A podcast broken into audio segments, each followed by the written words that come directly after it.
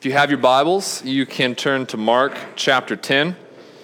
We're going to get through probably more verses than you're accustomed to here at the Grove today, which is good.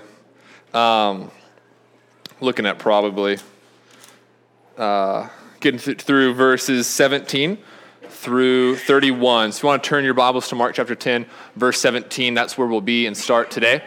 Um, today we're going to go through a story and um, that probably anyone who has a lot of church background has heard before. If you don't have any church background, totally okay. Um, it'll be a new story for you. But this story is about the rich young ruler. Um, and the rich young ruler is someone who came to Jesus and asked Jesus a question, and Jesus' response is something that most people uh, who grew up in church have probably heard once before. Um, and what I want to do specifically about this today and about the rich young rulers, I want to make sure we read it in context. And we've been talking a lot about context here as we preach through. Um, so I'll read it, and then we'll talk about the context, and then kind of dig through it verse by verse. So, verse 17, it says, And as he was setting out on his journey, a man ran up and knelt before him and asked him, Good teacher, what must I do to inherit eternal life? And Jesus said to him, Why do you call me good? No one is good except God alone. You know the commandments do not murder, do not commit adultery, do not steal, do not bear false witness, do not defraud, honor your mother and father. And he said to him, Teacher, all these I have kept from my youth. And Jesus, looking at him, loved him and said to him, You lack one thing. Go sell all that you have and give to the poor, and you will have treasure in heaven. And come follow me. Disheartened by the saying, he went away sorrowful, for he had great possessions. At verse 23, and Jesus looked around and said to his disciples, How difficult is it for, how difficult it will be for those who have wealth to enter the kingdom of God. And the disciples were amazed at his words. But Jesus said to them, Children, how difficult is how difficult it is to enter the kingdom of God. It is easier for a camel to go through the eye of the needle than for a rich person to enter the kingdom of God. And they were exceedingly astonished and said to him, Then who can be saved? Jesus looked at, look, looked at them and said, With man it is impossible, but not with God, for all things are possible with God. Peter began to say to him, See, we have left everything and followed you. Jesus said, Truly I say to you, there is no one who has left house, or brother, or sisters, or mother, or father, or children, or lands, for my sake and for the gospel, who will not receive a hundredfold now in this, in this time. Houses, and brothers and sisters and mothers and children and lands with persecutions, and in the age to come, eternal life. But many who are first will be last, and the last first. So the story is a pretty popular story, and it's one that uh, has caused a great amount of controversy when it comes to the church and understanding um, all these different things. And so this is this is a story that's called, and if you've heard about the rich young ruler, that's this story. Um, and it's interesting just so for us to know in, in this passage and all the other gospels and three other gospels, Matthew, Mark, Luke, and John or three of the Gospels, uh, this story is told. And the only reason why we call him the rich young ruler is because you have to put the three stories together. Uh, all three stories kind of get that he's rich. Uh, another story says that he's young, and, uh, and the third says that he's a ruler. So he's the rich young ruler. And this passage is dealing with a hard saying this idea about the camel. And he says, Children, how difficult, or he says, how difficult in verse 23 how difficult it will be for those who have wealth to enter the kingdom of God. Disciples were amazed, and Jesus said to them again in verse 24 Children, how difficult it is to enter the kingdom of God. It is easier for a camel to go through the eye of a needle than for a rich person to enter the kingdom of God. So this saying is saying it's, it's, it's easier for a camel to go through the eye of a needle. The needle is this, this idea of a, a sewing needle. And so camels are pretty big. Um, I mean, they're larger than like a sewing needle. And so it's, he's saying it's impossible. And so the, the reason why this has caused so much controversy is because God, Jesus is saying this is impossible for rich people to go to heaven. And, and, and a lot of times we, we don't want to believe that. Um, and we don't want to believe that's true. And so we'll talk about what this really means here. But a lot of people, when they handle this text, they like to say a couple different things. They like to say, it, it wasn't, it was a, a different kind of camel. It was a figurative camel. And, and it was really talking about camel hair and thread, and so you could thread a needle with camel hair, but it was more difficult. Uh, some people like to say, oh, you know, there was these, these small openings in the uh, walls of a city that you could fit a camel through if you took all the stuff off a camel and really, if he like sucked his breath in, um, like I do to get in my pants, and if he could just did that, he could just fit right through the wall. And, and, and so people say that, but, but that's not what's happening here, because if that was what was happening, the disciples wouldn't be amazed at the saying. They wouldn't be astonished at the saying. They wouldn't say, well, then if this man can't be saved, who can be saved? So we know that Jesus is saying something crazy here, something new here. He's saying something that was hard to believe. And so we can't take it and say, oh, it's not really what he meant. He didn't really mean this. He didn't really mean that, because it doesn't fit the context. It doesn't fit the disciples being amazed and exceedingly astonished. So there's lots of people who believe, and especially in our culture, that you can't get rich without stepping on people, without um, taking advantage of people. Our culture really buys into this, um, specifically like modern day young people. They just don't want any, no one should be rich. This idea of, uh, I'm not trying to get political, this idea of redistribution of the wealth, and like just the idea of even being rich, regardless of how you got rich, is seen as an injustice by some people. Just being rich, doesn't matter how you became rich, just the idea of being rich is an injustice. But Jesus and his disciples live in this culture where wealth is seen as favor. You look, you look back at the story of Job, and Job's friends thought that, that God, it was God's favor for you to have wealth, for you to have friends, for you to have land, family, um, money. That was God's favor. They assumed that material prosperity meant you were living a good life and God was blessing you. But Jesus' response to this man shows that he does not subscribe to either of these views. He doesn't believe that you have to step on people and take advantage of people, or it's wrong to be rich, nor is it a, uh, always a sign of virtue or God's favor. Because Jesus asked this question um, the man asks a question. Jesus, Jesus talks about the Ten Commandments, specifically the last six ish of the Ten Commandments. And the ruler says, I've kept these since my youth. I've, I've been nice to people. I've never defrauded anyone. I've never lied. I've, I've been kind since my youth. And so, really, he's describing, like, I'm a wealthy person, but I've never defrauded anyone. I've never taken advantage of anyone. And Jesus accepts his answer. He doesn't call him a liar and say, You're wrong. You have done these things. He just accepts it. And he moves on to the next thing. And so, Jesus, in that moment, accepting his uh, assertion, he, go, he, he goes in, in, in, on record saying that he believes this man didn't defraud anyone, didn't do any of these things. And so he accumulated wealth not through vice, not through injustice, but you can absolutely accumulate wealth through discipline, vision, delayed gratification, and patience. And you can do that. It's not unjust to accumulate wealth necessarily. But nonetheless, what he says, what Jesus says at the end, is it's harder for a camel. I'm sorry, it's harder for, um, for, for someone to enter the kingdom of God than a camel to go through the eye of a needle. It's harder for a rich person to get into the kingdom of God than a camel to go through the eye of a needle. What Jesus is saying is it's impossible for the rich to get into the kingdom of God. It is impossible for the rich to get into the kingdom of God. But I want you to hear me this next part because there's a nuance to what Jesus is saying. He doesn't leave it there. He doesn't say it's impossible and walks away. He doesn't say it's impossible for the rich to get in the kingdom of God and, and steps away. What he says, he doesn't mean, what, what he's saying is not a sin to be rich. He's not saying that all individual rich people are, are, are evil, are bad, nor are all individual poor people good. But what he's saying is er, he's also not saying be careful don't fall into greed be generous from time to time make sure you give 10% he's not saying that. What he's saying is there's something radically wrong with all of us. And apart from god's grace no one can be saved including the rich. Because what's impossible with men is possible with god. So he says it's impossible for a rich man to enter the kingdom of, of heaven. But in the same story he says what's impossible for man is possible with god and so it's absolutely impossible for a rich man to enter the kingdom of God. It's absolutely impossible for an adulterer to enter the kingdom of God. It's absolutely impossible for the liar to enter the kingdom of God. It's impossible. But what's impossible with men is possible with God. Without a miracle, without God's intervention, without grace, no one can enter the kingdom of God, including the rich.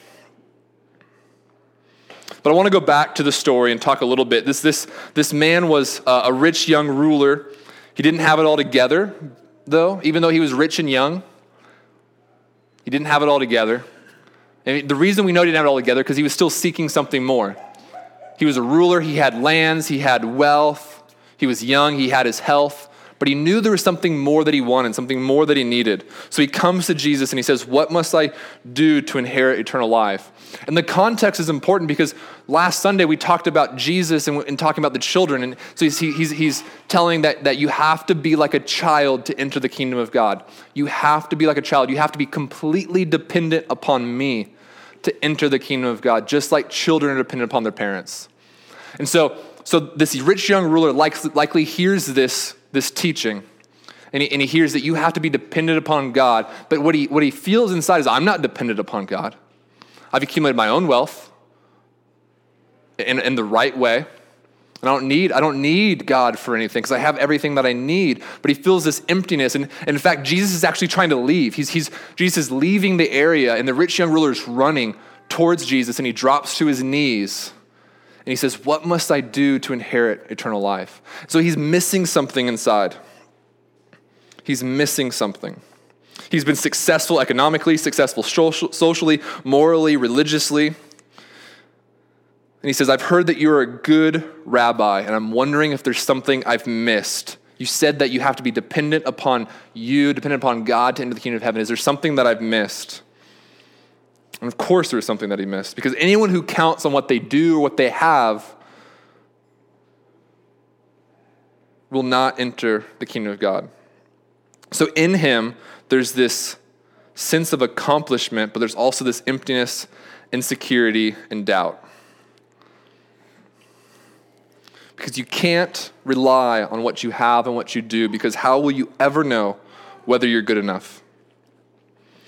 But here's this man who's pulled together, has degrees from the right places, he's on the partnership track at work, he's, he's making all sorts of money, he's made millions already, he's only 28 years old. That's just conjecture. I don't know how old he is, but he's young. Yet to his surprise, he finds himself seeking out a rabbi, a teacher, and he's saying, Am I still missing something? Is there anything you know of that I'm missing? I feel there's, there's this emptiness. I'm willing to make changes. I'm willing to do something. What do I do? And Jesus tells him, but Jesus' counsel just lays him out. He begins by telegraphing how the rest of the conversation is going to go. The man comes up to him and says, Good teacher, what must I do to inherit eternal life? And Jesus' first response really, he, the, the man can't feel good about the rest of the how the rest of this thing's going to go because Jesus immediately goes, "Why do you call me good? No one is good except God." So he immediately tells him, "Hey, you asked this question, but before I even answer your question, you're saying wrong things." That doesn't feel good. Like that's already, he's telegraphing how the rest of this conversation is going to go. But what Jesus is saying, he's not saying you're wrong to, to call me good. He's saying you're wrong about how you view good and bad, how you view good and evil. You're coming up to someone that you think is just normal and you're calling him good. There's this flaw in the whole idea of, of goodness and badness. So he's hinting at how the rest of the conversation is going to come. And then, and then the real blow comes. Jesus already accepting what the man said about how good he is and how he's kept the commandments that are related to men. Jesus goes on to the commandments that's related to God. And he says, Go sell everything you have and give to the poor, and you will have treasure in heaven. Then come follow me. In other words, Jesus is saying, if you want to follow me, if you want to have eternal life, of course you shouldn't commit adultery. Of course you shouldn't defraud people. Of course you shouldn't lie. Of course you shouldn't murder. You shouldn't do bad things. But if you just repent of doing bad things, all it will do is make you a religious person. If you want intimacy, God, if you want to get over that nagging sense that something's still missing in your life, if you can't find a way to, to get yourself clean and, and you can't and what you need to do is you have to change the way you relate to your gifts and your successes. You have to repent not just of bad things that you you've done but you have to repent of how you're using the good things god has given you. You have to repent of how you elevate gifts above giver how you elevate creation above creator See, Christianity is not just about repenting of all the sins in your life, but repenting of how you use the good things God gives you, how you view the good things God has given you. I want to talk about four good gifts that we oftentimes elevate above the giver. Now, money's the first one because it's obvious. This is the one that Jesus is specifically talking about. Money is something that's easy to elevate above giver because a lot of us seek money for various reasons, but I'll talk about a few reasons that I know a lot of us struggle with or can struggle with. Money is something we, we, we chase after for a number of reasons. The uh, first reason, I think the most serious reason or common reason, is security. We feel like we need money, and so I want to hoard the money and build up wealth and build up money because I need it. Because what if something happens? What if, what if something happens to me or my family? Like I need all this money to take care of me. I'm not saying there's nothing wise about having a savings account. I'm saying there's nothing wise about having retirement or planning for the future.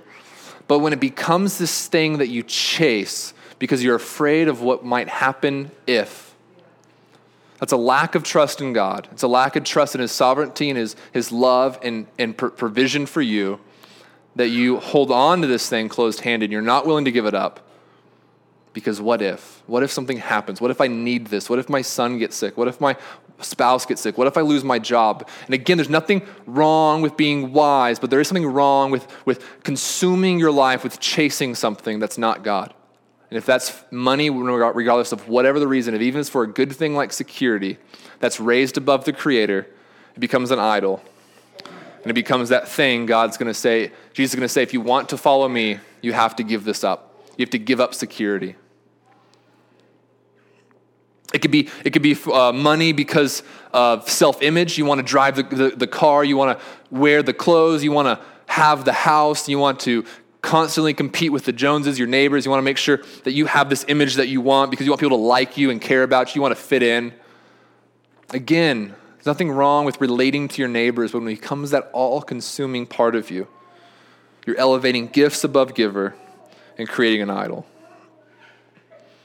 Food's another one. Food is something uh, that can be taken and created an idol. Food uh, is tastes good, it's great. But I'll tell you what, what the struggle is with food and, and why gluttony is something that's talked about in the Bible is because what often happens is people, myself included, will run to food for comfort. You have a hard day at work, you come home, you want to eat a whole pizza. Maybe that's just me, but like I want to eat a whole pizza. I want to dig into that Blue Bell and get a glass of milk. I know they're both dairy products, but I like them both together. I want to do that because it makes me feel good for a moment. And the reality, all these gifts that we're going to go through, they work for a moment. Like when you, when, you, when you open up your bank account and you look and you have thousands of dollars in your savings and you feel secure, like that feels good for a moment.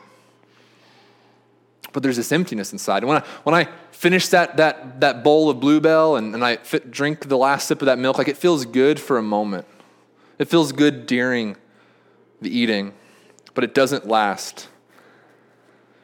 Another one is drink. And when I say drink, I'm not talking about Coca Cola, but alcohol. Alcohol is a, a, gift given by God. Wine was a sign of blessing, a sign of anointing in the Old Testament. It's a good thing. They weren't talking about the kind in the box, though, that you have to like pour out of a box. We're talking about good wine is a good thing. But it's easy. It's so easy to lift it above giver. I'm not talking about like drunkenness. Drunkenness is an obvious sin. That's one of those things, that, one of those bad things you'd have to repent from. Probably the goodness of wine is something some of us might have to repent from. The goodness of beer is something some of us might have to repent from.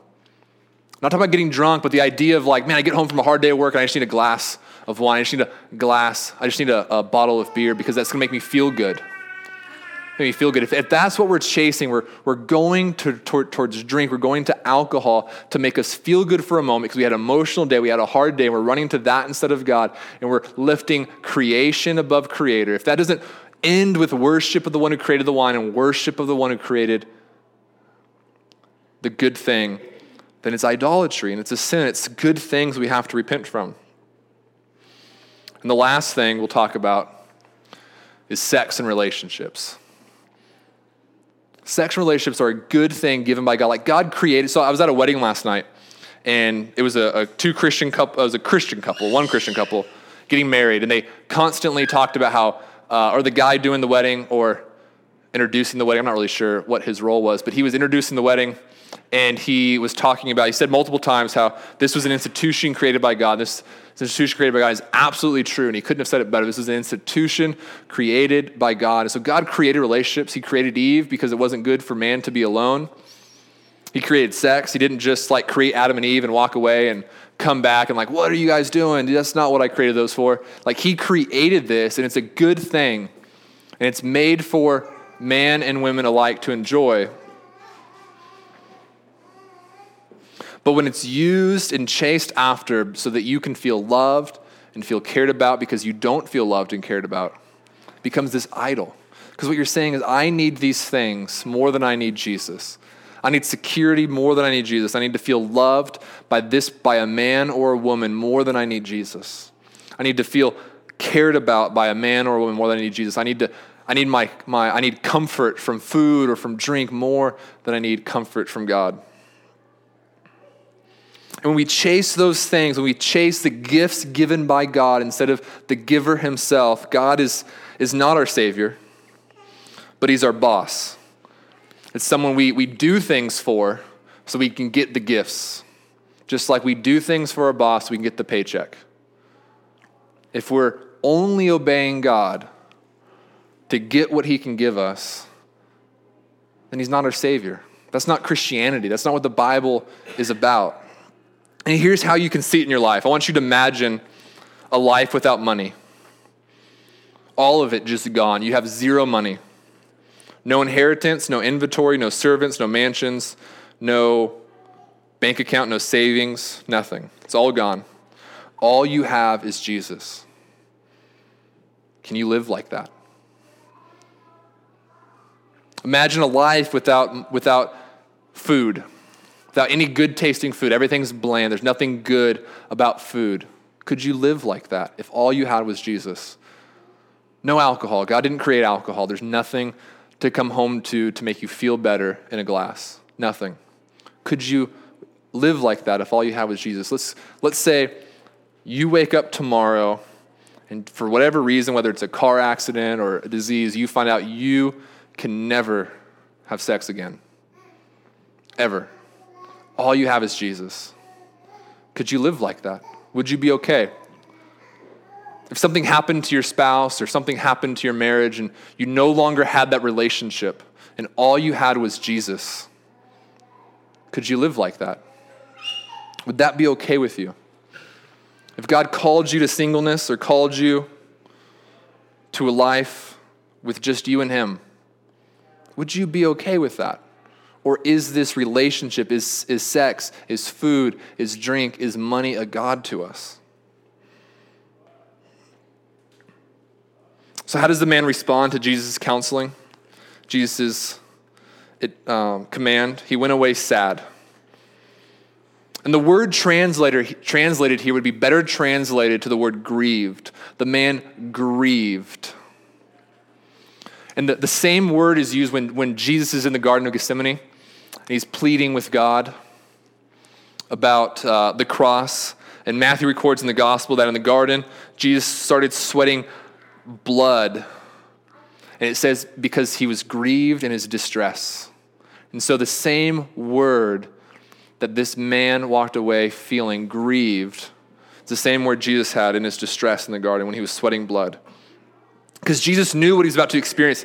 He was about to experience the ultimate dislocation, the ultimate disorientation. He was going to lose the joy of his life, the core of his identity. He was going to lose his father. Jesus losing his spiritual center, he was going to lose himself. And when Jesus called this man to give up money, this man knew the same thing. He was going to lose himself. He was going to lose his identity, the core of his being when he gave up this money. See, money was to this man as the Father was to Jesus. And so he walked away grieved.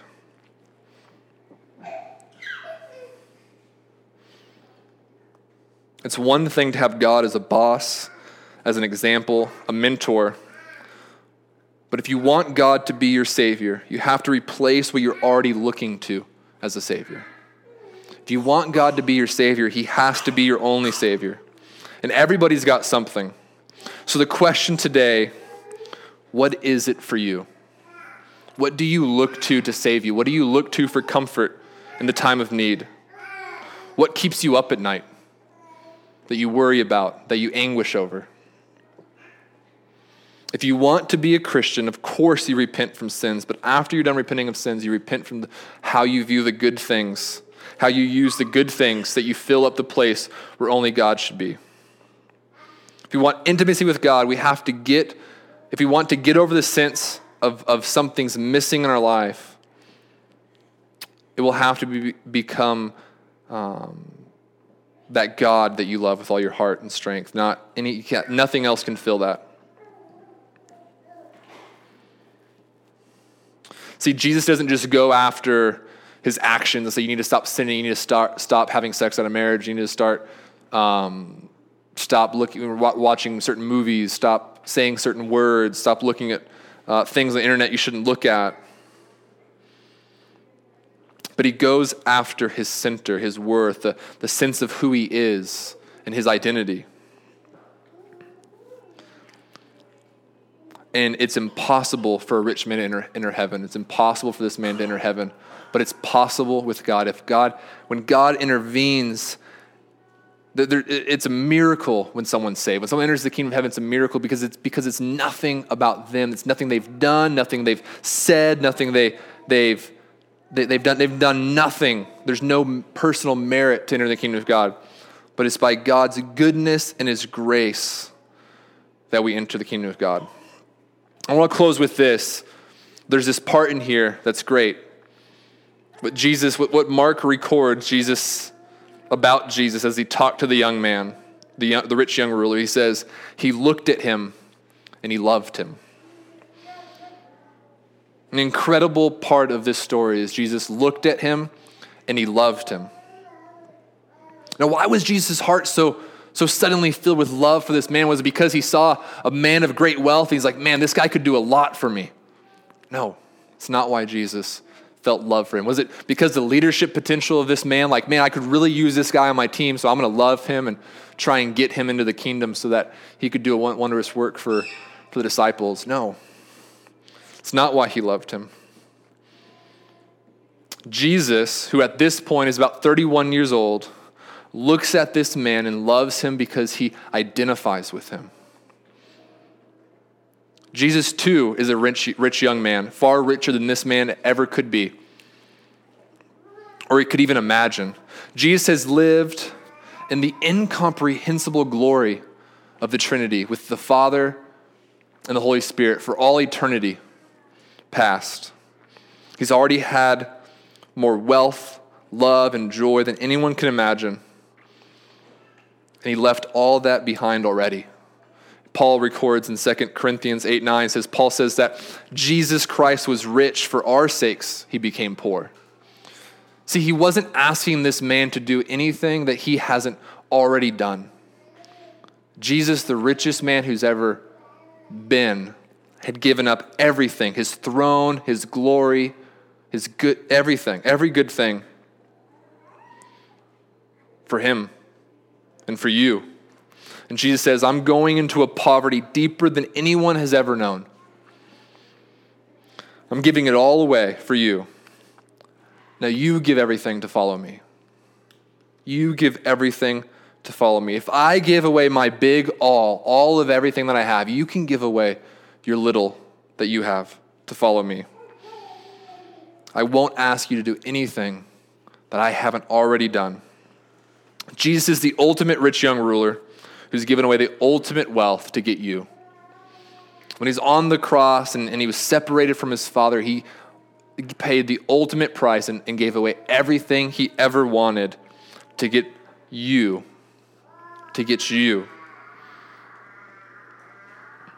See, if we understand Jesus as the rich young ruler, we understand that he's the true rich young ruler, it changes our attitude towards everything else that he gives us. That we don't need any of these things that He gives us because we have Him. It changes our attitude towards money. We don't need money. We don't hoard money. It changes our, it, we, we, we won't, we're not trying to figure out how much I have to give away, but we're trying to figure out how much I can give away. We're not, we're not thinking about relationships and, and sexes and what can I get from this person or, or, or how many, like, what can I get from them? We're thinking, what can I give to this person? How much of my life can I give? See, it changes our attitude towards the gifts when we realize Jesus has already given it all away. Jesus is saying, I want your attitude towards money, towards gifts to be utterly changed by what I'm going to do here on this earth. So this morning, we'll sing a couple songs, and I, um, like Adam said, feel free to stand, sit, raise your hands, whatever you feel comfortable doing as you worship. But I want you to think on, like, what is your Savior? Is, is God merely this God who you look at to obey and do what he wants you to do so you can get the things that, he, that you think he's promised you when he's never actually promised you those things? Or is God your Savior, the one who you see has given up everything to get you and you want to give up everything to get him? And that's Christianity. That's following Christ. And there's really not a choice here for us because we talk often about believing in Jesus and believe and believe. We got, like, I believe in, in Christ. I believe he died for my sins. But the reality is, the Bible makes no distinction between believing in Jesus and following Jesus. Where, where one does not follow Jesus, he doesn't believe in Jesus. Because believing is, is not merely an intellectual acknowledgement that, yes, I, I, I know it's a historical fact that Jesus lived and died for me. That's not what Christianity is about. It's not about acknowledging a list of, of beliefs, but it's about putting our trust in the finished work of Jesus Christ on the cross. That I don't have to earn God's favor, that I have God's favor. And, and, and because I've received God's favor, I'm willing to give up everything He's given me to know Him more, to know the power of the resurrection, to know, the, the, the, uh, to know His sufferings, I may know Him and have Him. Everything else is rubbish, Paul says. Everything He's given, everything I have is garbage compared to knowing Christ. And so today, maybe you're someone here who's, who's primarily looked at Jesus and God as, as, as someone who, if you obey and you do the right things, He'll bless you with what you want and what you feel like you need and the good things. Like, like God created all these things we talked about that are good. And He wants, absolutely wants you to enjoy them because He's good. But you've twisted Christianity and this idea of if I do these things, then He'll bless me with these gifts. And so God is your boss and your mentor, but not your Savior. Today, my prayer would be that you would believe. And by believe, I mean trust in His, that you already have His favor, and that it's all you need. You repent from elevating gifts above giver. And the last thing the disciples would command of people is to be baptized. And so, there's anyone here today who, who has trusted, who has um, believed, who has repented, and has not been baptized since coming to faith, like something that, that God commands. And I'd love for you to talk to me about that sometime um, today or through this week. Text me, call me, um, and talk about getting baptized because that is the next step is believing and trusting in Christ, repenting from not just your sin, but repenting from belief and that these gifts are what it's all about. And then and not just turning from those things, but turning towards God, turning towards Christ and following Him, and then being baptized as a symbolic profession that I've died, I'm a new person, a new man, a new woman, and I'm alive in Christ and I'm following Him.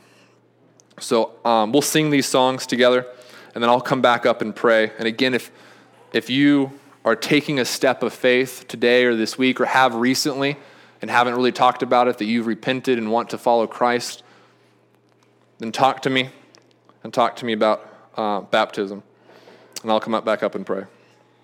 Let's pray. Father, I just, uh, just come before you, Lord, thankful for this morning, for your word, God, and that though it's impossible for a rich man into the kingdom of heaven, it's impossible for a sinner into the kingdom of heaven, God, you've made a way. You've what's impossible for us, Lord, is possible through you, God. So I praise you, God, that you made a way that you saw fit in your sovereignty to send your son, God, to die for us, Lord, and give everything away for us, Lord. And I pray that our response would be to give everything away for him. Everything away to know him more. Everything away to share in his resurrection, Lord. Everything away to share even in his sufferings, just to know him more. So, Father, I thank you for that opportunity, God. I pray that you would work in the hearts of all of us here, Lord, to root out other saviors, God, to root out other things that we look to for things that we should come to you for, God. So continue to root out our hearts, Lord. And I pray, Lord, if there's anyone here today that, that has responded with trust and faith and repentance, Lord, and, and is yet to be baptized after uh, salvation, Lord, after coming and following you, Lord, I pray that they would take that step, God to proclaim to the world that they're a new person. They're following Jesus, Lord. And they're willing to give up all to have your son. So we're thankful this morning, Lord. I pray you'd bless today and bless tonight for us, God.